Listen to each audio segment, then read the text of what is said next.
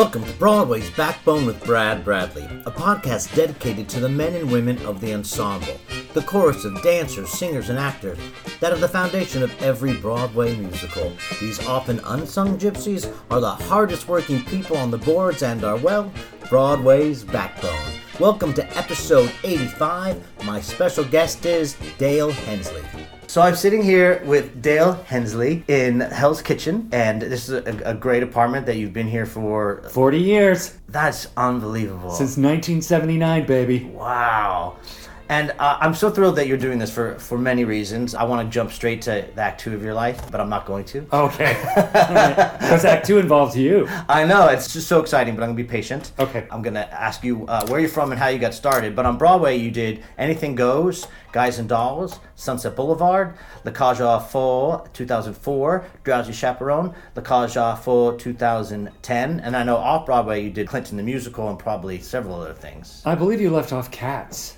Cats. Cats, the musical. It was not on uh, Playbill. Oh, yeah, Cats, uh, nineteen eighty-nine to nineteen ninety. Which yeah. cat were right. you? I was Gus the theater cat. Oh. Yeah. He, what, song, wait, what song does he sing? Well, he's the one that turns into Growl Tiger and does that opera stuff. Oh, right. Yeah, yeah. And but I also then that that track also plays Bustopher Jones in the first act. You know what's funny is I'm pretty sure on the I saw the, like the first national tour several times because of course of course it, it was Cats. I don't remember the opera thing is not was not in the tour because I, of the big no, boat. No, correct. So I remember when I first moved to New York, and all of a sudden, there was, I think the Tap Dancing Cockroaches didn't do the tour as well. Correct. I think they cut that whole section, the whole opera section, which is so easy to do, and just leave the sweet little Gus as the theater cat section. Just leave that without him going into the flashback of who he was back then. Yeah, I mean, it was kind of shocking the first time I saw it in the Winter Garden. I was like, okay, I've seen this show like four times as a kid, and I remember everything. So that's good to know. Yeah, and you maybe didn't have any idea what was going on at that point? No, even yeah. as an adult, I still of course. I still didn't. Of course. That's the part I played. Yay! Yay. So uh, where are you from, and how did you get started? I'm from a little farm town called Nevada, Missouri, spelled just like the state. But oh. pronounced Nevada. It's about one hundred miles south of Kansas City. And you say Missouri? Uh, how do people say uh, I say Missouri. And I think if you're a local, I think they say Missouri. I know I'm Missouri. And I grew up on a farm. I went to a one-room school for four years. Yes, Brad, you're looking at me like you can't be that old, but I am. Like Little House on the Prairie? Like Little House on the Prairie. It was rural. It was very rural. It was in the sixties. And there was an outhouse down the hill at the school. That, uh, my first four years I went to that, and then they um, went, my fifth grade. Uh, when I went into the fifth grade, they busted, they closed that school down, and used it to store hay. Yes, uh, but and then I went into uh, into the town of like nine thousand people, and uh, that's where I went through through the rest of grade school, junior high, and high school. So I grew up on a farm with no no uh, contact whatsoever of theater of any kind. Tours, I never, you know, it was, again, it was a small little town. I never, I never saw any live theater until, I think maybe I was like in the seventh grade or something. I went to see the high school production of Bye Bye Birdie.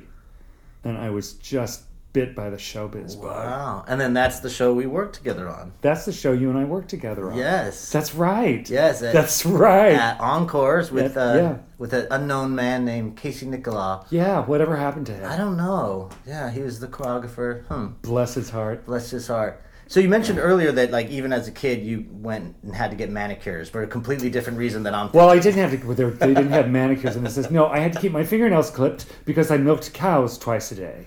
And so uh, my fingernails couldn't be long because it would, you know, it would cut into the cows, into where you're milking from. I had my chores. I had chores that I, you know, I had to, I had to go into the hen house and get the eggs. I was terrified of chickens, terrified of chickens. And twice a day, I had this big stick. I would go into the hen house. I would chase all the chickens out of the hen house. I would get the eggs, and then I would open the doors and let them come back in. And they would just naturally run back in? Oh, yeah.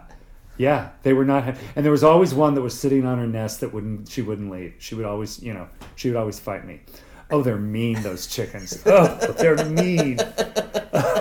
But yes, twice a day I would milk the cows and gather the eggs. And you have siblings? I have two older sisters. All right. But I was the only, and, and it was a farm. It was a working farm. My my father you know, my father was a farmer. You know, at one point we had probably like around a thousand acres because he, because we had our own acreage, but he also rented out other farms to farm those. And, and during the summers, I would be on a tractor from six in the morning until six at night. It's so not what you would expect. Well, right? not... When you look around my apartment, wait a second, no. You're a farm kid? Yeah, and how did you go from a farm kid who saw a high school production to Broadway? You know, I think, well, I discovered I discovered soundtracks when I was maybe in the fourth or fifth grade. I discovered Mary Poppins and West Side Story, the movie soundtrack of West Side Story.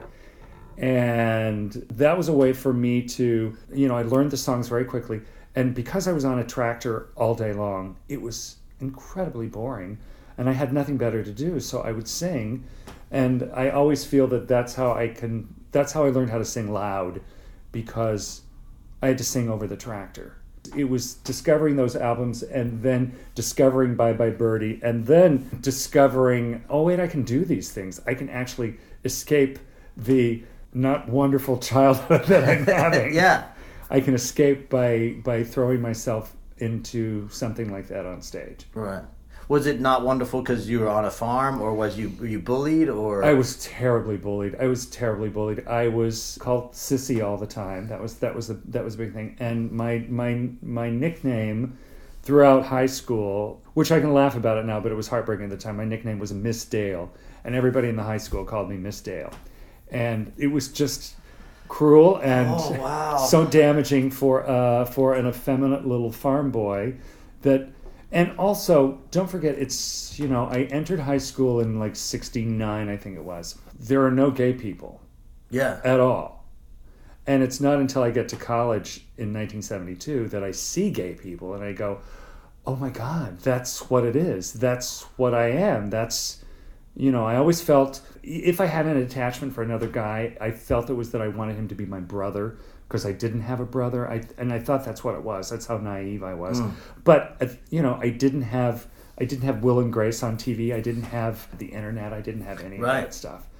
But no, uh, high school was was rough. It was really rough. And I remember when I was a freshman, I had P E, third hour P E with the F F A boys, and the F F A boys. It was a club called the Future Farmers of America.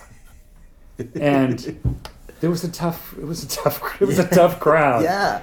And so that was third hour, and and second hour, second period was study hall, and I could never study. I was so terrified, and I would just like, sit, I would literally sit there and pray that nothing was gonna, that nobody was gonna be horribly mean to me uh, at, on third hour. Yeah.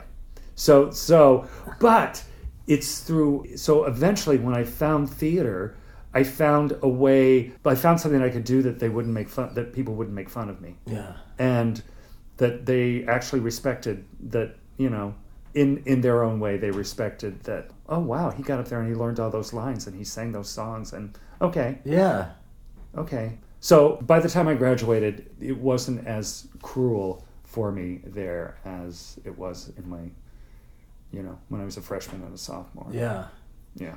And could you tell, were there, I mean, the teachers, I guess they didn't stand up for you, or, you know what I mean, did you tell no, your parents? No, one, in fact, one time my eighth grade math teacher, you know, all of this stuff, listen, this is like a therapy session all of a sudden, it's all, it's all coming out. No, one time my, my eighth grade math teacher threw a trash can at me. I don't remember why, he wanted me to throw something away.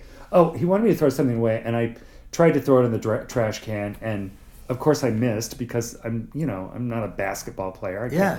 And so he picked, he he like kicked the trash can over towards me, and, and he said, "Pansy," and then he said, "Oh, I'm sorry, I meant Pansyette."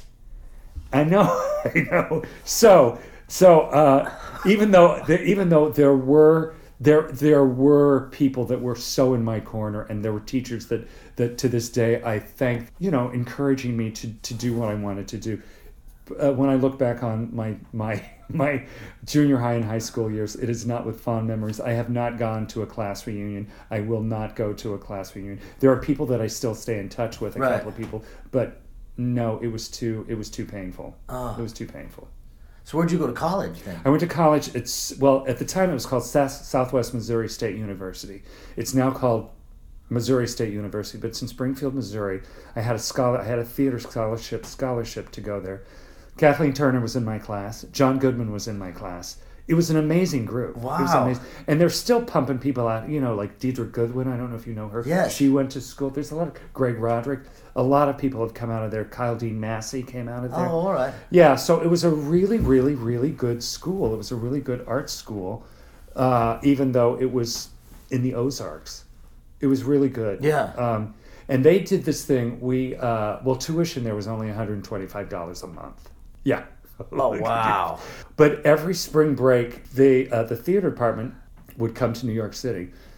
And for one hundred twenty-five bucks, again, one hundred twenty, one hundred twenty-five bucks, you got a round-trip bus, one week at the Piccadilly Hotel, which is no longer there. It's basically the parking lot uh, on forty-fifth Street right next to the where the music box is. Oh, yes, yes. Yeah. It's based, there used to be the Piccadilly. So you got a uh, round-trip bus, Piccadilly Hotel for a week, and tickets for five Broadway shows for one hundred twenty-five dollars. But back then, Broadway shows were like nine dollars, nine or ten dollars. Yeah. So uh, so that's how I first that's how I first got introduced to New York City, is when I was a, a sophomore in college. Oh. And, uh, and came here and fell in love with it. And it's like, that's what I want to do. That's where I want to be. Do you remember the first show you saw? I think it was, the first show I saw was a play, and it was called, oh, God, what was it? I, I, I want to say Noel Coward in Two Acts, I think it was. And, and like Hume Cronin and Jessica Tandy were in it, I believe. But the first musical that I saw was Pippin. Oh, yeah. Wow. Was with Pippin, with the original. Well, uh, John Rubinstein had left. Michael Rupert was in it. And Betty Buckley was no longer there. It was, I can't remember who it was, but... Um, yeah, it was the original cast. It's, they were all up there. Anne Reinking was up there prancing around. You oh, know. my gosh. Yeah, yeah. It was amazing. Yeah. It was amazing. Did you graduate and just move I here? I graduated and moved here uh, with Celia Tackerberry. I don't know if you know her. Yes. Yeah. I did the Coconuts off Broadway yeah. with her. Celia and I moved here together August twenty-third, nineteen seventy-six. We moved here. We took a train up here together. Didn't know where we were going to stay. Didn't have any place to stay. Took the train up. Took us twenty-four hours to get here. Got here, called a friend of a friend from Penn Station. They didn't answer. We were like, well, let's just go there. Let's just go and see if we can stay there. And so by the time we got up there, the, the friend of the friend of the friend was at home, and we wound up staying with him for a month. Yes, a month before we got our own apartment. Beautiful part, brand new apartment down on uh, West Street, down in the Village. So yeah, she and I moved here together in nineteen seventy-six. That's a nice friend of a friend. Oh my God. Yeah. We had our own room. Yeah, yes, it was a very nice friend of a friend. We might have overstayed our welcome. Well, so, uh, but I remember when I first moved to New York, I mean, it was all about couches, and like I had an, oh. I had an extra couch. And the amount of people now, I don't want house cats. But when when you're young, yeah. you're like, come stay, yeah. look for an apartment. Our apartment that we got, then people from our school came pouring through. Yeah. John Goodman moved me into this apartment that we're in right now because he lived right around the corner. Yeah, he helped me. There, it, it's no longer up here, but uh, there was a couch that I had that he like put on his back and walked up for. Yeah, because he was started in Broadway. Whenever I listen to Big River, I'm always like John, John Goodman. Goodman. I know. You know the amount of people that started in theater. I know. I know. Yeah, it's fascinating. It really is. So then, how did you did you just go start auditioning? Did you grab an agent or? I didn't have an agent. I didn't get an agent until I was in my fourth Broadway show. Yeah. So I, I just I actually booked my first job that my first audition that I went on, and of course I was non-union. Right. And it was for an industrial tour, for the coal for the National Coal Association. We toured coal country, basically, you know, like Kentucky and Virginia, and it was like a variety show. Yeah. We, we did, like, pop numbers. But the the title tune, uh, which I have the sheet music somewhere, is called I Am Coal, I Am America, that some special song that was written for it that we sang. And it was like a six- or seven-week tour. And that was my first audition and my first job. That's great. Yeah. It's great. I did an industrial tour that Jason Robert Brown wrote, like... Ran Before he was... Yeah, like, well, yeah. for State for State Farm, I think. Oh, yeah. State Farm. Yeah. Wait a minute. They're like, oh, yeah, this guy, he he has a show coming out called Parade soon. And I was like, oh, whoever. State Farm is like the only one left. Yeah, and I don't even think it's around that much now. They go like every three years. Is that what it is? Yeah, something like that. I know, those were great. Carol Schuberg. Yes. Still does, you know. And she's doing Rudolph with us, by the way. Mm. Yeah. Oh, that's so yeah. great. That's Act Two. We'll get that's to Act it. Two. We'll, we'll get to Act Two. So how did your Broadway debut, was it Anything Goes? That was Anything Goes, yeah. And that was, t- I'd been here ten years before I got that, yeah. ten years before you got your Broadway yeah. debut. I'd been on the road for like three or four years with Sugar Babies. When the show Broadway show closed with Mickey Rooney and Ann Miller, it went on the road for like a year and a half, and I did that with them. And I also did a bus and truck uh, of it as well. But yeah, I was, I mean, I was working pretty, you know, like doing dinner theater and stuff like that. But yes, Anything Goes was my first Broadway show. And oh my God, what a what a thrill that was. Yeah, Lincoln Center and Patti LuPone and Best Revival. Best Revival and a T V commercial and uh, Tony being on the Tony Awards. And, you know, it's just like everything, like it's like every dream that I'd ever had came yeah. true in that in that one experience. And not only that, it was, you know, when it opened, it was just, it was like the hit. Mm. Those, that year, it was, it was Anything Goes in Phantom of the Opera. Those were the two big things. That oh, wow. It was nineteen eighty-seven. And it's Lincoln Center, so you can, you know, you can see everybody in the audience. Yeah. If, you know, if you're, if you're looking, if you, if you have a chance to look. But even if it's a curtain call, and there, every show there was some, you know, there's somebody there that just make your jaw drop. Like I remember one time there was Paul Newman and Joanne Woodward and Tom Cruise and Tom Cruise's wife at the time, Mimi Rogers. Mimi Rogers. Yes. They were there one show, and then one show there's Jackie Onassis and John Kennedy Junior Oh my gosh. And, you know, uh, Leontine Price. I mean, it was just, it was just Lucille Ball. It's, it was just amazing. It was, it was a great, it was a great experience that, you know, and I was um, so grateful. So great, and then and then and that was my first. I know you. I know. Uh, I know you know that I've understudied a lot. Yes. And that was my first Broadway experience of understudying, and that you know, and then that whole thing on top of you know getting to sing "You're the Top" with Patti LuPone. Oh my gosh! It's like you know that. I mean, how can it just doesn't get get better than that?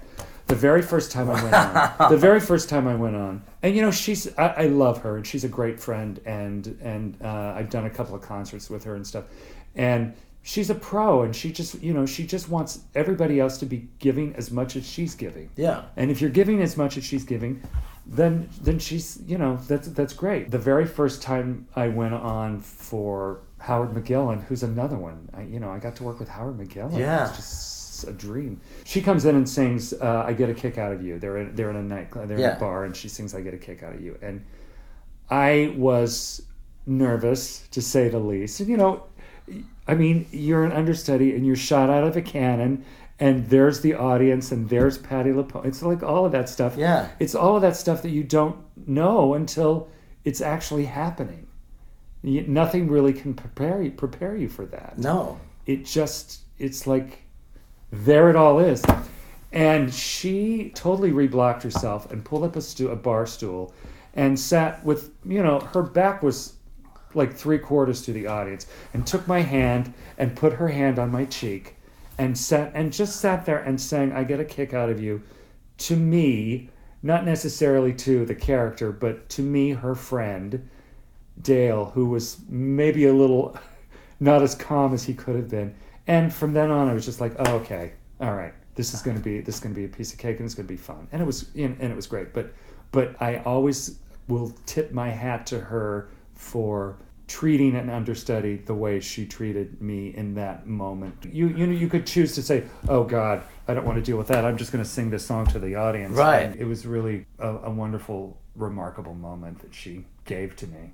Wow. And was that the first time you were ever on as an understudy on Broadway? Or yeah. Wow. Yes, it was. Yeah. Well, that was interesting because I know you have this great career, and I, if you ever look at IMDb or whatever, it says like original, replacement, yeah. replacement. And I was looking, and almost every one of your credits said understudy, understudy, under, understudy. Probably there like twenty-seven times. Yeah. So has that always been part of your yeah. track? Yeah. The only time it wasn't was Cats. I play I I, I played the role for for a year, mm. so I didn't have to understudy then. And when I did Sunset, I was not an understudy there. Nice. And it was it was a gift to not. But I love it. I'm but I'm always really hard on myself as an understudy. I want you know there's people that are paying a lot of money, mm-hmm. and I don't want to let them down. I don't want to let the cast down. I don't want to let anybody down, and especially I don't want to let myself down. So when I when I understudy, I am very diligent about from the from the first rehearsal, from the from the day I get the script I start, you know, I just feel like, because you never know when you're going to go on. No, never. And once the show starts previews, you could go on. Yeah. I mean, so... And understage rehearsals don't start till after rehearsal. And they don't start till later, and I know, I believe there's an equity rule that that you don't actually have to go on if you haven't had rehearsal. Yeah, but... I, there's something like that, but... But then, if it means canceling the show, who wants to, you know? So, yeah. so I always, it's there's always a lot of extra work for me. I always make sure, you know, I, I, I would always vocalize every single day. That was mm. one thing that I always did as a performer, vocalize every single day, because that's that's how I make my living, and that's, you know, I, I want that to stay in shape. For instance, every time I did La Cage, two tours and two Broadway productions of it, I covered both of the men, mm. Georges and Albert. Yeah. And I would, like one day, I would rehearse myself doing all the Georges stuff. Everything. Lines, song, if there's choreography, do all of that. And then another day of the week, I would do all the Alban stuff. Same thing. And lots of times when I was on the road, I would go to the theater and actually just like walk through stuff on stage. And I would do that. Actually, I would do that a lot of times here on Broadway as well, if I, if I could get access to the stage. I just always felt that in the moment, like when you're when you're shot out of that cannon, you need to be as prepared and ready and, and know, because there's going to be so much that's unknown coming at you. Right. So much is going to be coming at you. The more solid I can make sure that I was, then the, the less I had to worry once I got out there. I've worked with people, you know, they, they always pull off a performance, but I've seen people in the wings going, you know, with the script going, okay, what's next? What's yeah. next? What's next? I could never, ever do that. I could, because, you know, the stakes are too high to, to not be at your best, because even at your best, you just, like I said, you don't know what's going to be coming at you. Exactly. I went on for um, for Doug Hodge. First time I went on for him, he won the Tony Award for Alban in the last revival of La Cage. He won the Tony Award on Sunday, and I went on for him that Wednesday matinee. Oh my yeah, gosh. Like two days after he had won the Tony Award. That was the first time I'd been on. Yeah. And I, even, even though he told me Tony night that he was going to take off, even though I, you know, even though I'd been prepared right. for months. And I covered the road. I did the tenth anniversary anniversary tour of La Cage in ninety-three, and then I did the revival. So I never went on for Alban in those other two experiences. Oh. So I had learned Alban seventeen years before I actually played Alban. I learned it in ninety-three, and I didn't oh, wow. play it until two thousand ten. So interesting. And so I waited. It took me seventeen years to actually finally get to play that role. But that's another thing. You, when you understudy, you just got to go into it and say, I'm going to learn this. I may never ever go on. Right. But I have to be, it has to be a full performance in case I do go on. Yeah. So it's a lot of, it can be a lot of work that you feel is not acknowledged if you don't go on, but you, you can't approach it like that. You just have to approach it that, yeah, I might be on tomorrow, so I got to know what I'm doing. And so you never went on for Gary Beach either? I went on for, no, and that production I went on for the other part. I went on for... George. George. Oh. Yeah. Opposite Gary Beach. Yeah, oh, who's wild. Yeah. A random question, but I think now with everyone's like, am I right? We're like, you should cast a African-American in certain roles and uh, Latinas in certain roles. But it hasn't come to the fact where if it's a gay role, you cast a gay person. Right. We haven't crossed that line. Right. So do you think it makes a difference between, like, not performance-wise, but just having someone like Gary Beach play the role who is a gay man versus Douglas Hodge or Kelsey Grammer, who are, these are straight people. Do you think that there's an, an innate difference when they always talk about that, or is it just acting is acting? I, I, I think acting is acting. In in this case, if you're asking specifically with those roles, I think acting is acting. Doug Hodge, like all through rehearsals, yeah, I, I just thought he, I just assumed that he was a gay man. Because okay. He's so, he just so, you know, what he did with that role was amazing. And and I heard, you know, a couple of times on break, I heard him talk about his partner, his partner, you know, my partner and I have two kids. And I just assumed that his partner was a man, but mm. then I find out his partner's a woman, and that he's straight. He was a straight man brilliantly playing a gay role. Yeah. You know, I don't think we would want, uh, as a gay person, I wouldn't want to limit myself that I should only play gay people. Right. I, you know, so I, I feel that if you're going to say, it's better for a gay person to play a gay person than I'm, I fear that people would say, well, it's better for a straight person to play a straight person. Right. And Kelsey was magnificent. He as, broke my heart more than Douglas was, did. He was magnificent. You know, the thing about that show, it really is, it's George's show. He's mm-hmm. the heart of that show. And he's, you know, he's the father, he's the husband, he's the... You know, and it's just that Albana's the flashier part, and he comes in and screams about something and then sings a fabulous song and then leaves and then comes back and say, sings a fabulous song and then leaves. And George is on stage like all night long. Mm. It's it's like him. It's really all about him, and he's really the heart. He really is the heart of the show. Kelsey was wonderful. So of the two, one revival that you did on Broadway was huge and was splashy. Yeah. And then the second one you did was really small and intimate. How is that for you? And also your history with the show, going through so many different productions of it. Well, it's funny. When the, the, the first revival, the two thousand four revival, I was rehearsing Full Monty on the road with Jerry Mitchell. And he came in one day and said, hey, I'm going to be doing a revival of La Cage, and it's going to be it's going to be really dark, and it's going to be really seedy, and it's going to be... And I said, you know, I was like, oh, that's really, that's a great idea. And so I, so then I was cast in it, and it was not, it, it was not, it was a big, beautiful, lavish production of La Cage aux Folles, and it was very similar to the original production mm. of La Cage aux Folles, which is great. I mean, yeah. there's nothing, you know, so, so there was nothing seedy or dark about it.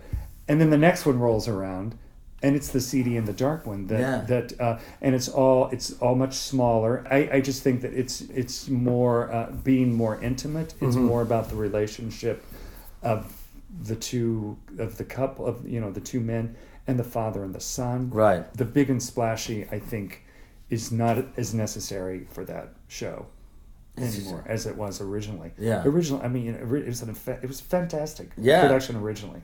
It yeah. Was, and the two thousand four revival was too was good too, but it was you know it was a it was a revival, and there was nothing new and different about it. Yeah. So maybe that's why it didn't run as long as it is. We all hoped that it would have been right. run. But another one of the big shows that you did, which is amazing, is that Guys and Dolls that yes. people talk about. With you mean everything about that show was perfect. It sent the template of what Guys and Dolls would be, I think, from now on. Yeah. With costumes, with sets, with character choices, and I mean that. Company was amazing, and the choreography. So I mean, it's people still in legend talk about that. Some of the best dancers ever have come. Oh, and choreographers have come out of oh, that ensemble. Yeah. Like amazing choreographers have yeah. come out of that. Yeah. Ensemble. So how was that production of Guys and Dolls? Oh, it was spectacular. I actually went into it. I went into it about six weeks after they opened. I oh. went in, yeah, as a vacation swing. So as the vacation swing, I anytime.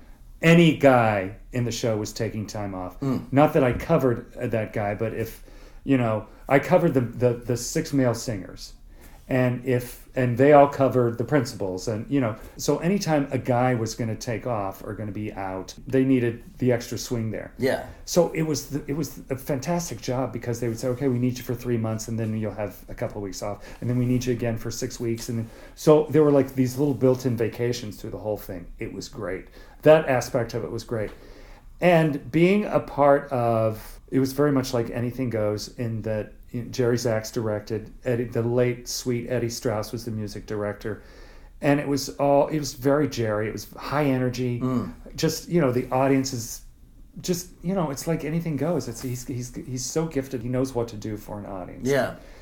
And to get to do that, to get to be a part of that, it's just a big party every yeah. single night. You know, to see Faith Prince do her thing every night, and Nathan Lane was amazing. Yeah. Nathan Lane, I was so, because he's he's he's like Patty in that, you know, you gotta you gotta you gotta come up with your game. Right. Yeah. You gotta you gotta be on it. And there was a scene, the Joey Biltmore scene. I don't know if you know the show. Yeah, I do. I played Joey yeah. Biltmore. And, and and in this revival, Joey Biltmore, were you on stage when you did No, that? I was off stage. Yeah. So it, not only is he off stage, but he's off stage in a room all by himself with headphones on and a microphone. And and Nathan's out on stage on, on the phone booth. And I was so terrified of doing that. So terrified of doing that. Just because that, of all the guys that I covered, that was the one that, that really encountered Nathan. Yes. That character. And and... I was so in awe of him, and I was so, uh, I was just terrified yeah. because Because it was Nathan Lane, yeah. for God's sake. And he knows everything there is to know about comedy. Yes, he does. And Joey Biltmore is like setting him up for his, you know. Yeah. So uh, I was sitting right here at this table one night and my phone rang. This is before cell phones, of course. My phone rang. It was stage manager Steve Beckler. Called to tell me that I was on for Joey, Joey Biltmore. And I hung up and I just burst into tears. Oh. I was like, oh my God, I have to do it tonight. He was so lovely. Nathan was so lovely. And I, uh, at the time, we had the same voice teacher, Bill Schumann, and I always say that, you know, he was always extra nice to me because of Bill. But, oh man, I was so terrified to do that. The insecure stuff that you, we sometimes do to ourselves. Oh, yeah. That we get in our way. Yeah. That's probably been the toughest thing for me, is to try to get out of my way when it comes to letting go and doing it. Yeah. You've done all the work, just let's let's go out and do it. But it turned out to be great. And so I was there, you know, in and out, in and out, in and out for the whole run. Oh, wow. Yeah, for the whole run I was there. Yeah, it was great. That's so great. Yeah. And it's right it's right up the street. Oh, back then it was the Martin Beck Theater. Yes. Oh. Yes. Because I remember I did it shortly afterwards and we got all your costumes. Like I did it, and I was like, these are incredible. William Ivy Long, the costumes, yeah, amazing. Yeah. Amazing. Yeah, so great. Um, so Sunset Boulevard, I actually just recently saw it. Um, Where'd you see it? Uh, North Shore. Oh, uh, yeah, yeah, yeah. With Alice Ripley. Like, I remember seeing the original and, and, and liked it, but then seeing it again, I was like, this is a really good show. I think, why do you think it's, it feels like it doesn't get much press? People don't love it as much as other Andrew Lloyd Webbers. I mean, wh- why do you think that is, that it doesn't get the credit it deserves? I, I always thought her stuff was great. Mm. I always thought that, you know, like everything that she did, every song that she had was great. And I didn't feel that the stuff that the ensemble does in that, I don't think it, it's not as memorable and it's not as strong. And in fact, I saw a production recently out at, uh, with my dear, dear friend Judy McLean out at the Engelman Theater. Oh, okay. Yeah, and Judy was spectacular. And I sat there going, wait a second, did we do this song? Did we sing this song? And I did the show for two years yeah. here. But there were songs that I couldn't remember, like the "By This Time Next Year." Oh, yeah. And I sat there thinking, I remember my costume, but I don't remember anything else right. about this. So I don't know. I think the original production, it was all about the set and the star. Yes. And so maybe that has something to do with it, you know, and there was so much, you know, all of the drama uh, of, you know, Patty not coming and, and all of that stuff. There was so much, there was so much behind the scenes drama oh, okay. with that show. And I think that it might have gotten a little, and, and it was always about, I, I came in at the end of Glenn's run, and then I did it with for like almost two years with Betty Buckley, and then Elaine Page replaced her. It was always about the actress that's playing the woman. And so maybe maybe that's one of the reasons that the show is not, I don't know. Because I was like, oh, the book's pretty good and there are some good songs. But I did notice seeing it, like my friends who were in the ensemble, that it is one of those shows for the ensemble that you, it's a paycheck. Your background, but you're even playing movie set backgrounds. Backgrounds, yeah. So it's, so how do you as an actor keep something like that fresh where you still, because I know your your work is impeccable, but like knowing that I'm basically a hu- living set piece, but I'm getting paid, like how do you get it, invigorate well, yourself? With that show, I had the fab, that great number, The Ladies Paying, that was me. I was the, oh. yeah, I was that guy. Oh, well. I was the tailor. Yes. Yeah. So I had that in, mm. in Act One. But in Act Two, when she comes to Paramount Studios, yeah, we were all standing around, but it was Betty Buckley standing there oh, singing. Yeah. Or it was whoever, Karen Mason, whoever. It, it, you know, every night, every night, it was, especially with Betty, it was different and it was thrilling and it was scary and it was just a, a roller coaster ride. And watching that number... I, you know, uh, we, on stage, we had the best seat in the house. Oh, yeah. There's four spotlights on her, and you're dim, and if you can't figure out what to do with yourself for the three minutes that she's singing the number, then you probably shouldn't be up there on stage. Yeah. But, you know, hmm. I, I always found that moment, I was always riveted at that moment, because the reality of it was this, oh my God, there's this musical theater legend mm-hmm. standing here singing, you know, honking out this song that, she sounds great. It's a great song. So, wow, I'm definitely going to go along for the ride on this. Yeah. Somebody once said to me, uh, I was doing a production of seventeen seventy-six at Williamstown, and some friends came to see the show, and, and they said, you're a, you're a really good listener on stage. that's what you have to do. Yeah. If you're, if you're, you have to be engaged. And even if you're in the back, you're still on stage. Right. You're there for a reason. You have to stay connected to that moment, and you got to find a reason for yourself to be connected to that moment. And if it's just to be the, to get the paycheck, then maybe you should move on and let somebody else get that paycheck. Yeah. No, I agree. Especially when you're like, we worked two and a half hours today, like, and you can't focus for that yeah. amount of time. And especially, again, with what people pay to see the theater these days, to go to the theater. Yeah. Especially when I was younger, uh, I was always looking at the ensemble, because I was like, oh my God. And there's nothing that breaks your heart more when you look at someone on a Broadway show in the back laughing or giggling or not yeah. paying attention. And it's, it's just, there's something, it's like disrespectful yeah. when someone's like yeah. goofing around in church. I went the other night, I went to see, I'm not going to say what musical I went to see, it was a big musical, and at the end, a group uh, came out to take their bow, and there was a woman t- toward, uh, over on the side, and she spotted somebody in the audience, and she's waving, and she's like, you know, mouthing, let's, you know, come back after the show, and, you know, and, and it was so distracting, I missed probably, like, I don't know, like five or six people bowing, Ugh. because I was watching her, you know, connect with this person down in the front row, and it's, the show's still going on there. Yeah. It's still part of the show. Yeah, the curtain has not come out. I know you've bowed, but yeah. there's still people that haven't come out yet. Oh, wow. You got to pay attention. You got to pay respect to them. Yeah. So one of the last big shows you did on Broadway was The Drowsy Chaperone. Like, a new favorite of yours. It is. I was shocked at how much I loved it. Um, you, did you see it before? Oh, I saw it twice on Broadway. Hmm. Um, I saw the original cast, and then um, one of my best friends, Patrick Wetzel, went on as Man and Chair. And I went on and just he like, was fantastic. Cried and cried. He was fantastic. Fantastic. And everyone I know involved in that show, and now I feel like I'm getting to know a lot of people, they always say it's their favorite experience. Yeah. You say the words to them and they just light up. Yeah. So when you have that type of special company that are just so connected, and you come in as a replacement, how did you fit in? Again, I was a vacation swing. Mm. I started as a vacation swing there, and I came in as Casey Nicholaw's friend. Oh, okay. And I already knew some of them, and, you know, y- you walk into the building and with Casey's arm around you, then that's really all you need to put a smile on everybody's face. Right. And Casey's a master. Well, first of all, he's genius at directing and choreographing, but he's also a master at putting together a group of people that will be happy together. Yeah. And that's... that's an art in itself, is is casting for people that are going to be living together for the next two years or whatever. Yeah. I, I think because he brought me, you know, he, he was the one that brought me in. But there again, I, I covered, there's ten guys in the show. I covered eight of the ten guys in the show. How is that legal? I, well, some of them were swings and some of them were understudies. Mm.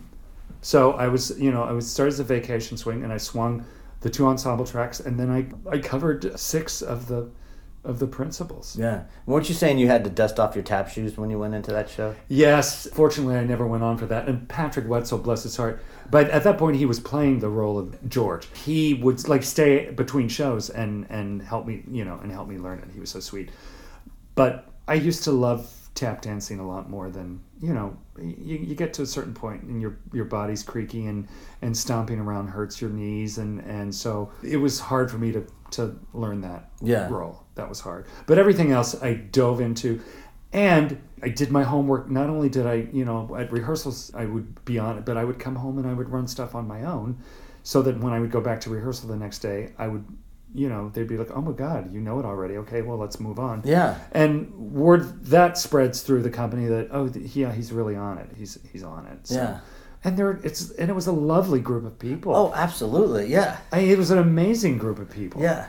I hear so many certain companies, even right now on Broadway, that you just hear like, oh, that company's miserable. They and they're, they they give people the cold shoulder I when know. a new person comes in. And you're like, what? I know. Yeah. Was it? Uh, I believe it was your podcast with Jennifer Jane Smith, where she you were talking about the interns out at Sacramento. We're like, yes. Oh my God, you guys, you guys actually talk to us. You guys actually say, I, I can't. Um, for me, I think it's more important to learn the people that are not center stage. I think it's more important to learn their names, because they might need the self-esteem boost. You know, yeah. as, as instead of just being somebody on the side. A very important lesson I learned from Miss Patti LuPone when we were in tech rehearsals for Anything Goes. And they were lighting something, and there were four spot operators, and she's like talking, hey, so-and-so, hey, hey, Joe. Uh, you know, she knew all of their names. And I was like, oh, my God, I haven't even, I don't even know what these guys look like. Yeah. And she knows their names, and I was like, that's so smart. Yes. That's so smart. You know, get everybody on your side. Exactly. And that's always been my mantra, too. You just got to be nice. Yeah. And it's a, sometimes it's a really shitty business to be nice in. Yeah. And things happen, but you got to go through the business. You got to go through life. You you want people to want to work with you again. Right. And we're in a business where a show runs for two months, two years, whatever, and then maybe somebody, or or all of the guys from the Andy Blankenbuehlers and the Sergio Trujillo that that were in the guys that were in the dressing room with me and Guys and Dolls that yes. were in the chorus. You know, that are now, look what they're doing now, and it's like you're your product. You have to sell your product and sell yourself as somebody that somebody that that people are going to want to work with again. Yeah, no, it's so true. And I know we have to have survival instincts and be self-focused and even sometimes narcissistic, but that doesn't mean you can't be kind. And like to be driven yeah. and moving straight forward, it doesn't mean unkind. But I think people feel like you have to be like that and you have to like push people out of the way. And no, I have had a fantastic career with the amount of talent that I have. I don't even know what whether that's a lot or not, but I've managed to have a lovely career. But I always, it was always important for me to, dare I say, be liked. Yeah. And to know what I'm doing, or to show up and know what I'm doing. And and that is preparing, you know, that's learning your stuff and working on it on your own and not saying, well, I only had one understudy rehearsal and I'm not prepared. Well, the bottom line is, I always felt, if you have to go on stage, it's your ass on the line out there. You're out there, even though you everybody's supporting you. If you don't know what you're doing, you're the one that's going to be floundering out. It's your ass that's on the line, so you just got to protect that. Yeah. So was Drowsy your last Broadway show? No, my last Broadway show was the La Cage, the ten, twenty ten. Oh, okay. After that show, what did you want to do next? Were you auditioning? Or? Well, I did the tour. Oh, you did? Uh, okay. Yeah, I did the tour, and that was out for like a year and a half or something like that. And then I did some regional stuff. I was just finding the older that I got that I, I maybe I wasn't submitted as much. I wasn't working. I was working, but I just felt that I wasn't working as much. But and I had, you know, like years ago, I had said, by the time I'm fifty... I want to be doing something else. Even though oh. I loved what I was doing. Yeah. I just like, I want to be doing, I want to do something else by the time I turn fifty. And I didn't, because there was, you know, I know people that like go back to get their degree in whatever, in social work or something, and their masters. And I always fantasized about doing that, but I I never did it because I, because I was always working. I yeah. was, a show always came along when yeah. I thought about doing it. But I had I had wanted to, and in the last few years I really wanted to to step away from performing, just because it's exhausting. Yes. Just the the the show energy that you have to come up with eight times a week. You know, not just getting to the theater, but once you get there and get signed in and get on stage, you got to be there. You got to be in it. Yeah. Doing that eight times a week is exhausting. You have such a great soul, and you're a humanitarian. So during this, your whole career, did you have interest in that type of I stuff? I started volunteering probably about, I don't know, ten or twelve years ago at Covenant House. Okay. Which is, it's for homeless teenagers. I, once a week I would do a program there where it was a mock interview, and you would come in and you would pretend that you were the manager at Target or whatever, and you would You know, you'd sit down with them, they'd give you a resume, you do it one at a time, you'd talk to them, you would say, oh, your sh- your handshake could be a little better, or you mm. could make sure you make eye contact, just stuff like that. And it was kind of an acting exercise for me as well. Be, you know, it's sort of like a big improv thing. I felt all of it was geared to give this homeless, probably feeling hopeless teenager, giving giving them something to look forward to, giving them hope. Yeah. It was just all about giving them hope and encouraging and saying, yeah, no, you know, you got this, you got this, you got this. Yeah, you'll be great once you get out there. In a lot of ways, it was it was very much like putting somebody into a show. Mm. You know, so so that was not that I not that I thought of it that way, but it's just you're you're basically giving somebody the the encouragement and whatever help they need to go on stage or to get out to there and look for the job or whatever it is. So so I did that for years, and then that, that program was discontinued. And I did that through an organization called New York Cares, which is a fantastic uh, mm. volunteer. It's fantastic. Like they do, they have all sorts of things like gardening project or a library project, or it's stuff all over the city. that they do. That's how I got that. And when that was discontinued, I was I was like, oh, I, I need something to do. It was the the same mock interview with a group of an organization called A H R C N Y C, and it's uh, it supports people with disabilities. It's adults with disabilities, like all over the spectrum, autism and Down syndrome and physical disabilities as well.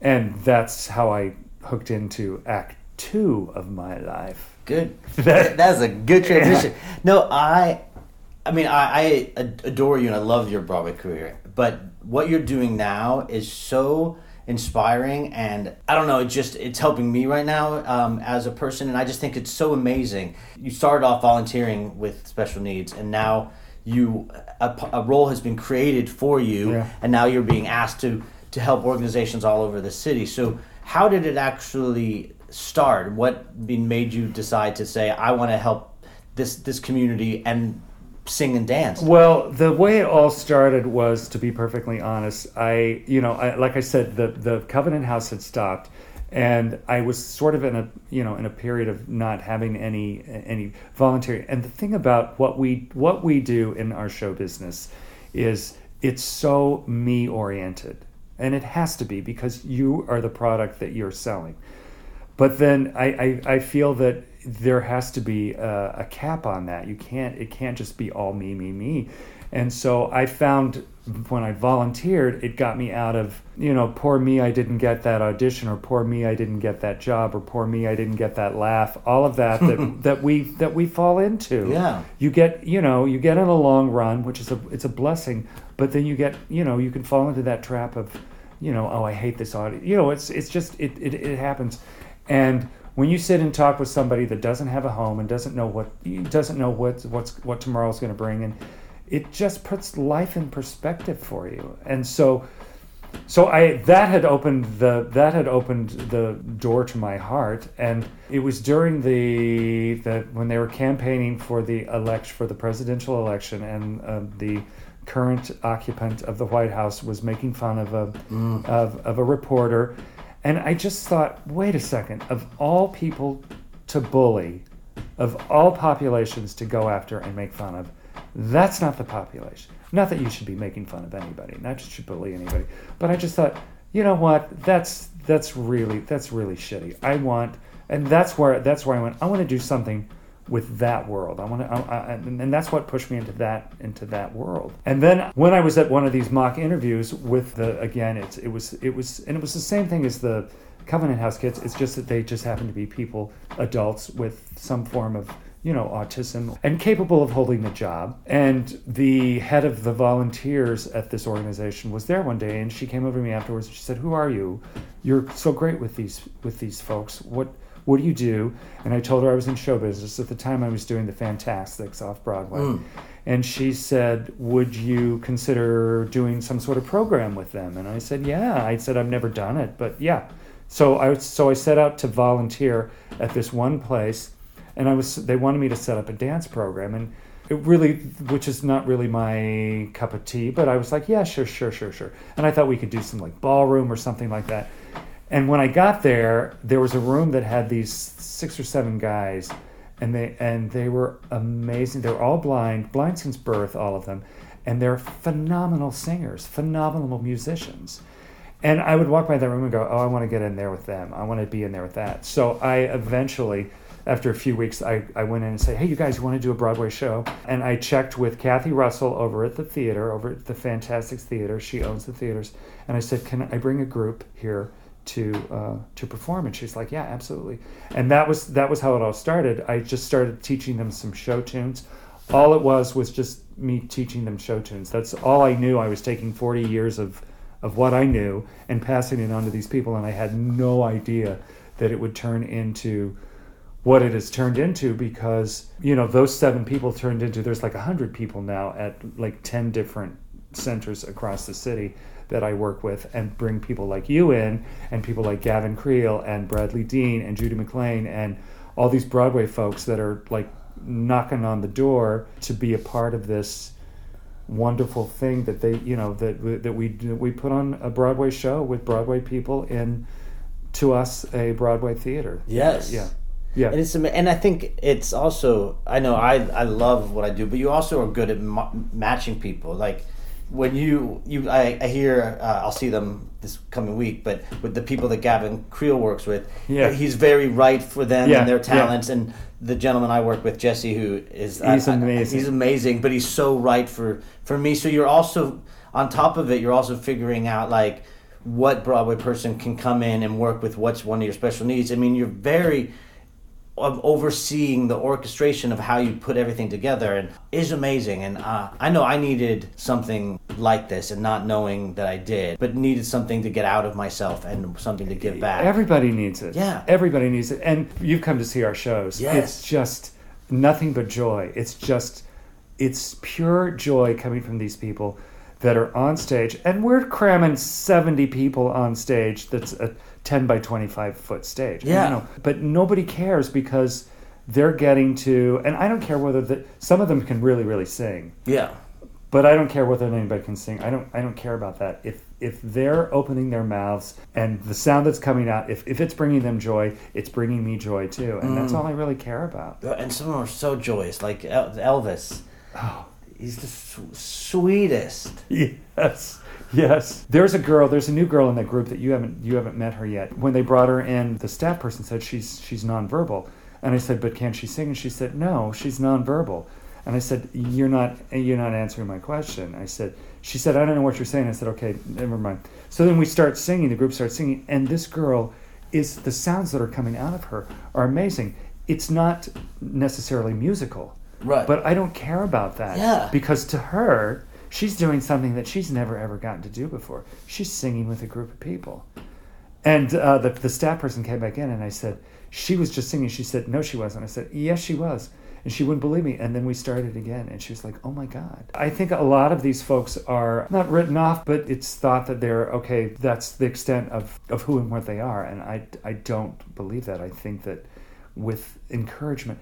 It's the same thing in show business. I'm just doing what I've done for forty years and treating these folks the way I always wanted to be treated, is with positive energy and saying, yes, you can do that. Yes, yes, that's great. Now let's try it like this. I treat them like professionals. I run the, run the rehearsals like it's a professional rehearsal. Now, even though the attention span is is not... Uh, necessarily professional, shall we say, but you know, you do what you can and you try to keep all the plates up in the air. And then I get people like you that come in, and Branch comes in, and I got Thane Jasperson, he's, he's in Hamilton, he works with me with one of the groups. Um, so I, I'm just so blessed to have people like you, because now it's getting to the point that I can't really handle it all myself. Yeah. And I've got my fabulous little music director, Ian Miller. It's such a gift. It's just been such a gift for me in my, in my. You say Act Two, I say it's it's Act Three, baby. Oh. But, uh, but yes, it's been such a gift. Nice. It's such a gift, and it's rejuvenated and revitalized me, and, and made me see life completely differently. And you know, and I and I see what it's doing for these people, and I see. I see how excited they get. I walk into the building and they hear my voice, the the blind ones, they hear my voice, and they're up and ready to, to come into the room and sing it, and they're so excited. And it's like, you know, where where else can you possibly get that experience? Yeah. That, yeah, especially after being in, in show business, doing a long run, and you maybe are not necessarily happy to see everybody when you get to the theater. Yeah. It's it's just been such a gift to see people getting to do what I've maybe taken for granted all my life, and for them to get to do it, and to do it with such incredible joy. And their families come, and they're, you know, they're sobbing. They're like, oh, I never knew that that, you know, I never knew that could be. I never knew that he could sing like that. It's just, you know, it's just, it's a fantastic gift. It's a fantastic gift that's been plopped into my lap. Well, I can't wait to meet Jesse's sisters when we go to the Brishnikov, and my mom's going to come to see one of them. I mean, and I'm relatively new working with your company, and it, it brings me such a different joy that I, I definitely need, because there's some days, like, with stuff's going on, not only the country, but my career and getting older, that I'm, like, dealing with a lot of depression and a yeah. lot of self-doubt. Yeah. And then a Tuesday runs around, and I was like, oh, my God, I get to spend an hour and a half with Dale yeah. and Jesse, and then... then all of a sudden I'm like, oh, I, I'm good. I'm I'm good. Yeah. This helped me. One of the gifts is that, you know, these guys, they may know what's going on in the country, but they not really, you know, it really doesn't affect them. I think that's such a gift for them. And I feel that we're in a very dark time, and they bring so much light to everybody that comes within contact with them. I agree. Yeah, it's just, it's such a gift. The biggest thing challenge I had for me, which seems like you never did, is I had to get out of my head that they were different. And I was nervous about how do I talk to them, how do I approach them. And then I see you with them, and you, you just you treat them no differently, like they're a professional, and you're patient with them, just like you would be a singer who moved. You know all their personalities, and that's when I realized, be a nice person like you would be a normal nice person. There's no difference. It's the way I wanted to be treated always as a performer. Right. Just treat them like a human being, and there might be a special need, but they're just, they're people. Yeah. I know perfectly healthy people that are special needs. Yeah. That you have to deal with them a certain way and talk to them a certain way. So that's why I was like, there's, oh, oh there's completely no difference between, yeah. between, and that was well, hard for me to, to wrap my head around until I actually just did it and said, yes, I'm going to show up. Because I think that people are scared of volunteering or donating their time with something that seems uh, out of their reach. Yeah. Well, don't you have a brother? I have a brother who, uh, that this is what he does full time. Yeah. And he was a saint. He's still a saint to me. And he's a man of very little words. And he's like, why are you making such a big deal out of him? Just treat them like a person. Yeah. I was like, what? He's like, that's it. Okay, bye, Bo. Well, especially what we do, we're we're there to rehearse. We're yeah. there, you know, we're, we we have an agenda. Yeah. We got to sing this, we got to do this, we got to get up and stage this. Yeah. No, I never, I, I, maybe that's why the volunteer lady, when she spotted me, maybe she saw that I was completely comfortable with these with these folks. Yeah. It's like, yeah. Yeah. That, I mean, that's just amazing. I wanted to definitely interview you now, because uh, now that the holidays are coming up, I wanted this hopefully released. We got a plug-in I'm going to get show. a plug-in, because uh, on December fourth and December eleventh, at the Theater Center, which used to be the Snapple Center. Yep. At eleven o'clock. eleven thirty. Oh, eleven thirty. Your half hour is at eleven o'clock. Oh, right? My half hour. All right. Yeah. We're doing the version of Elf or version of Rudolph. It's, it's a Rudolph. It's Rudolph the Red-Nosed Reindeer. It's basically uh, the, you know, the, the T V show from the sixties. Oh, okay. It's that. Oh, I've just I've just doctored it up. So the section that you're doing, you're doing the Elf section, which is not in the that T V version at all. Oh, well, because it, well, it's going to be the best section. Of well, of course it is. Of course it is. You know, it's the and we've we've added the North Pole Follies towards yes. the end of the show. So we're the, yes. which is uh, which is like a big old variety show, and you and Jesse will be doing your Holly Jolly Christmas. In yeah, I mean, I can't. You I mean, and Jesse, uh, Jesse's an amazing, an amazing, amazing young man, and he'll come into the room, as you know, and sing. He'll launch into. I could file away the hours, complexing with the flowers. And if he launches into a verse, and it's got fifteen verses, he's going to sing all fifteen verses. Oh. There's no stopping it. Right. There's no stopping him. So and the he, twelve Days of Christmas, we should never oh have started. Oh, my, no. No, don't, because he really will sing it. He's amazing. He really is amazing. And he's so gifted, and he picks up... You guys are like... a like you're like Donald O'Connor and Gene Kelly now. You're like an amazing song and dance team. I just love it. And like like now he like knows who I am. And yeah. like I mean, he did a little bit, but now he'll like fix my cane for me and yeah. hand it to me. And he's... Yeah. And that sort of stuff, I don't have the time to do what you do, because I, I don't have the time to like choreograph something like that. And I don't have the energy to... to teach it, and you know it's so it's so great to have you there to work specifically with him, because he's so gifted. He's so, I mean, he's I, so gifted. I hit the jackpot. He, yeah, you really I'm did. I'm so lucky. I like my heart is full because of him, yeah. which is because of you, and it's fun. Like you realize that like like any choreographer, when you see a person do a step that they are good at, you're gonna put it in there. He'll like. Put steps in, and I'll see him do stuff, and I'll be like, we're putting that in oh, yeah. So it's fun to know that he had a dance party, and he was jumping and doing everything like that. Yeah. And so I added it into the last number, and yeah. it got like a standing ovation. Yeah, yeah. At the snap Yo, he's amazing. Yeah. He's really amazing. And he's an artist, and yeah. I, and you know, and that's just my section. I mean, the, I know that the, uh, the blind folks, their voices are wonderful, yeah. so it's just... It's going to be great yeah, yeah. in general, but I just think regardless of what a person does volunteering, I think that that's very important, especially in show business, to have something where you're giving back. You have to. Yeah. You really have to. Yeah. Otherwise, it's just all about, you know, I've got to work on this audition. I've got to, you know, yeah. I've got to try to get a new agent. It's all important stuff. Yeah. That is all very important stuff to maintain a career, but that's not all there is to it. No. Like, I'd always collected money afterward, brought yeah. me cares. Yeah. But this is something different where it's like you, you see where that money that you collected every night, you see an organization that it's going to, and you're like, yeah. oh. Yeah, because we get grants from Broadway Cares. Yeah. And it bought your beautiful elf costume that oh, you're going to be wearing. I yeah. cannot wait. Yeah. So one of my last questions is, you said you are in a forty-year relationship. Yes. I mean, that's hard to do just normal, let alone, like, I hate to use the word normal, let alone uh, in a gay relationship and in a theater relationship. Yep. How have you lasted that long? Well, Gary Kirsch and I are soulmates. We were always meant to be soulmates. We were meant to, to be with each other. There have been, you know, there were a couple of rocky periods. We took a break from each other at one point. We found our way back to each other. And, and even when we took the break from each other, we had so much history together. Yeah.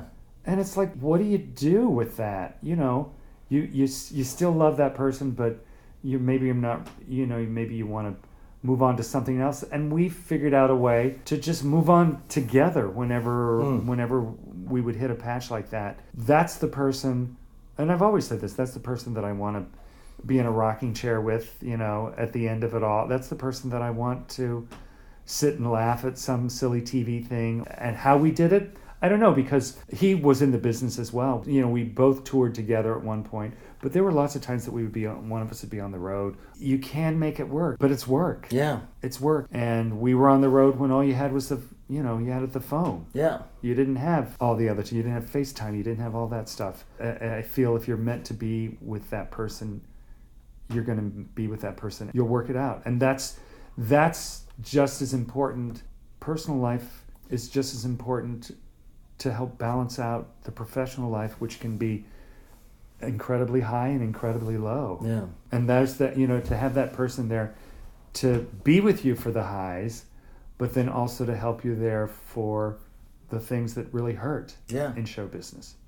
Yeah. No, I think that's very important. I, I think I sacrificed my personal life a lot for this business. Yeah, I think, but I think that's normal. We just happened to, you know, we met in nineteen seventy-seven. You know, it it just happened to happen for us. Yeah. And and if you're meant to be with that person, yep. you're going to figure it out. But so, do you miss the performing at all? No. You don't? No.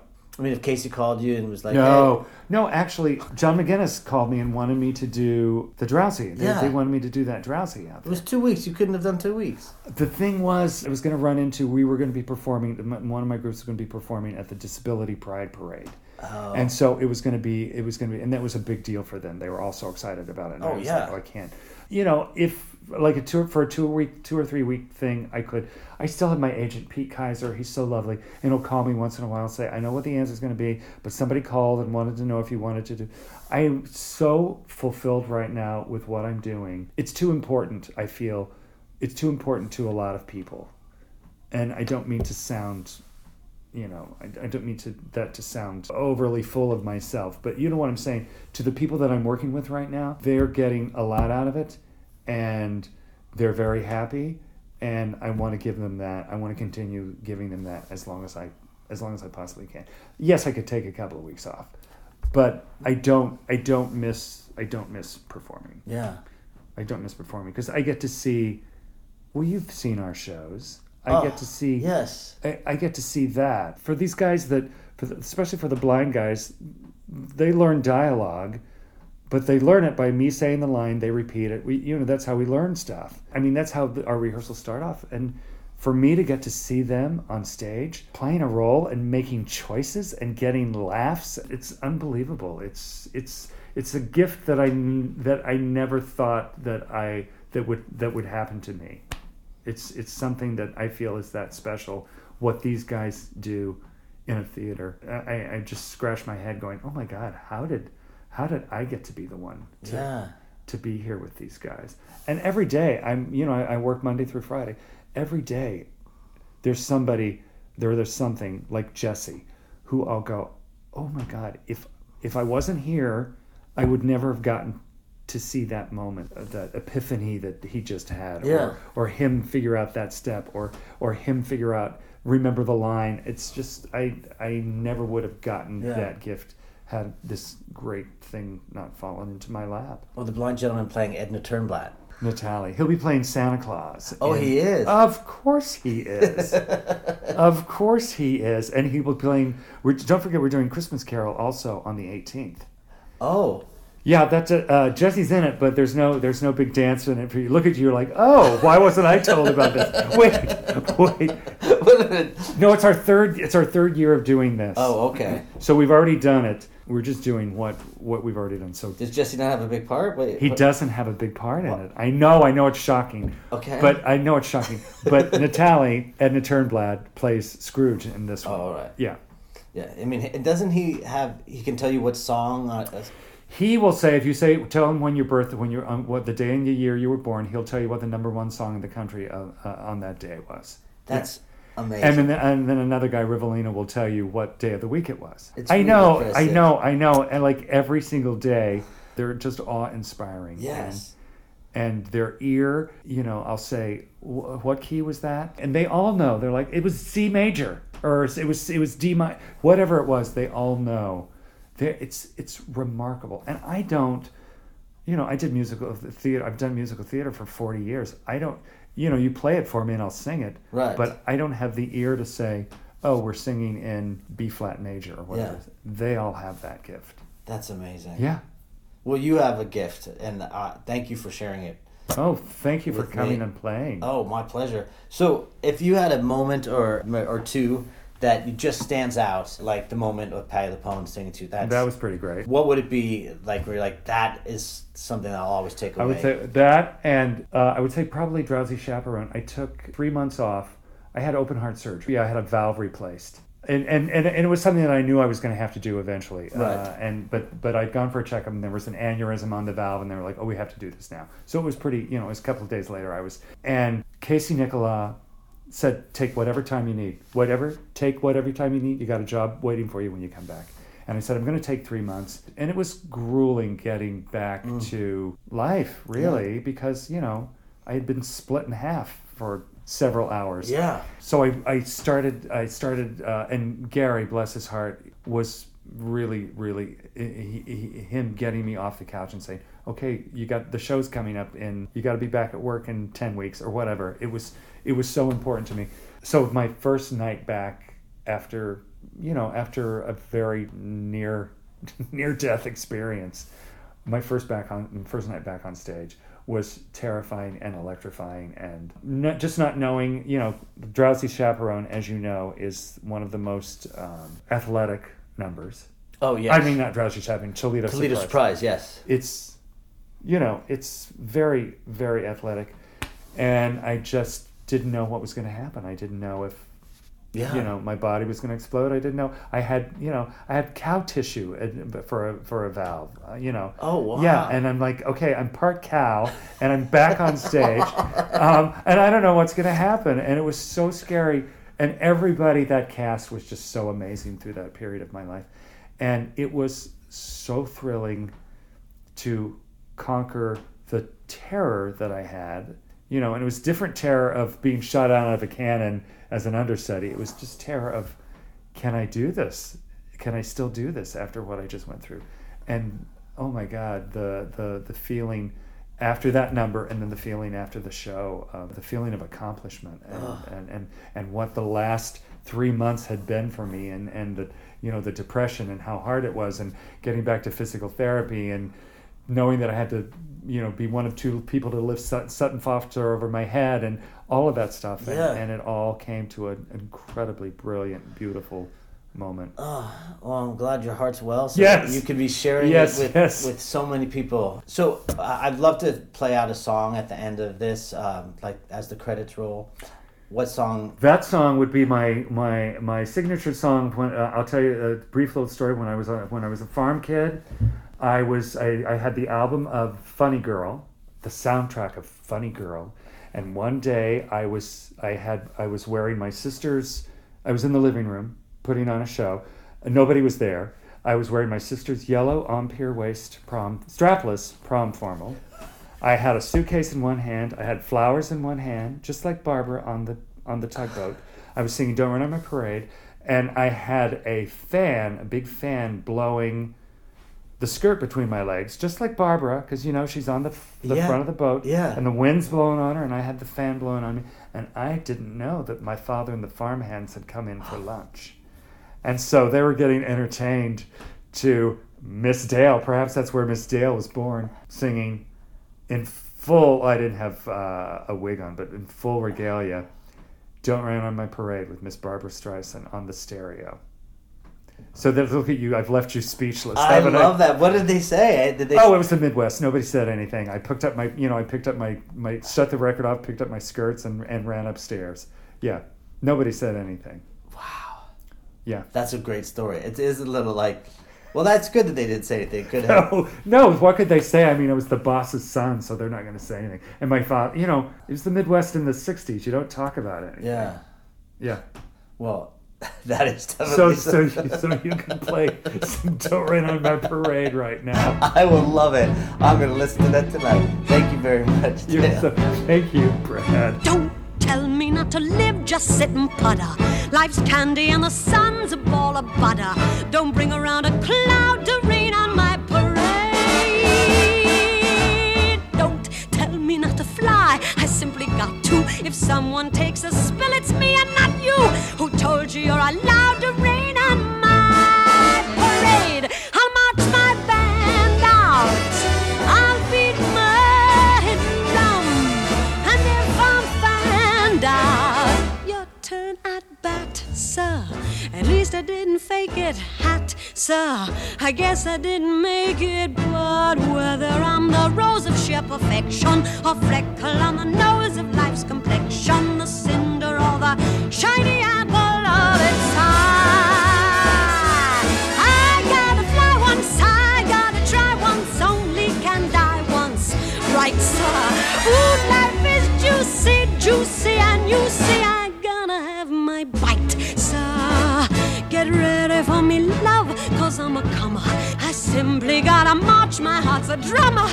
Don't bring around a cloud of rain on my parade. I'm gonna live and live now. Get what I want, I know how. One roll for the whole shebang. One throw, that bell will go clang.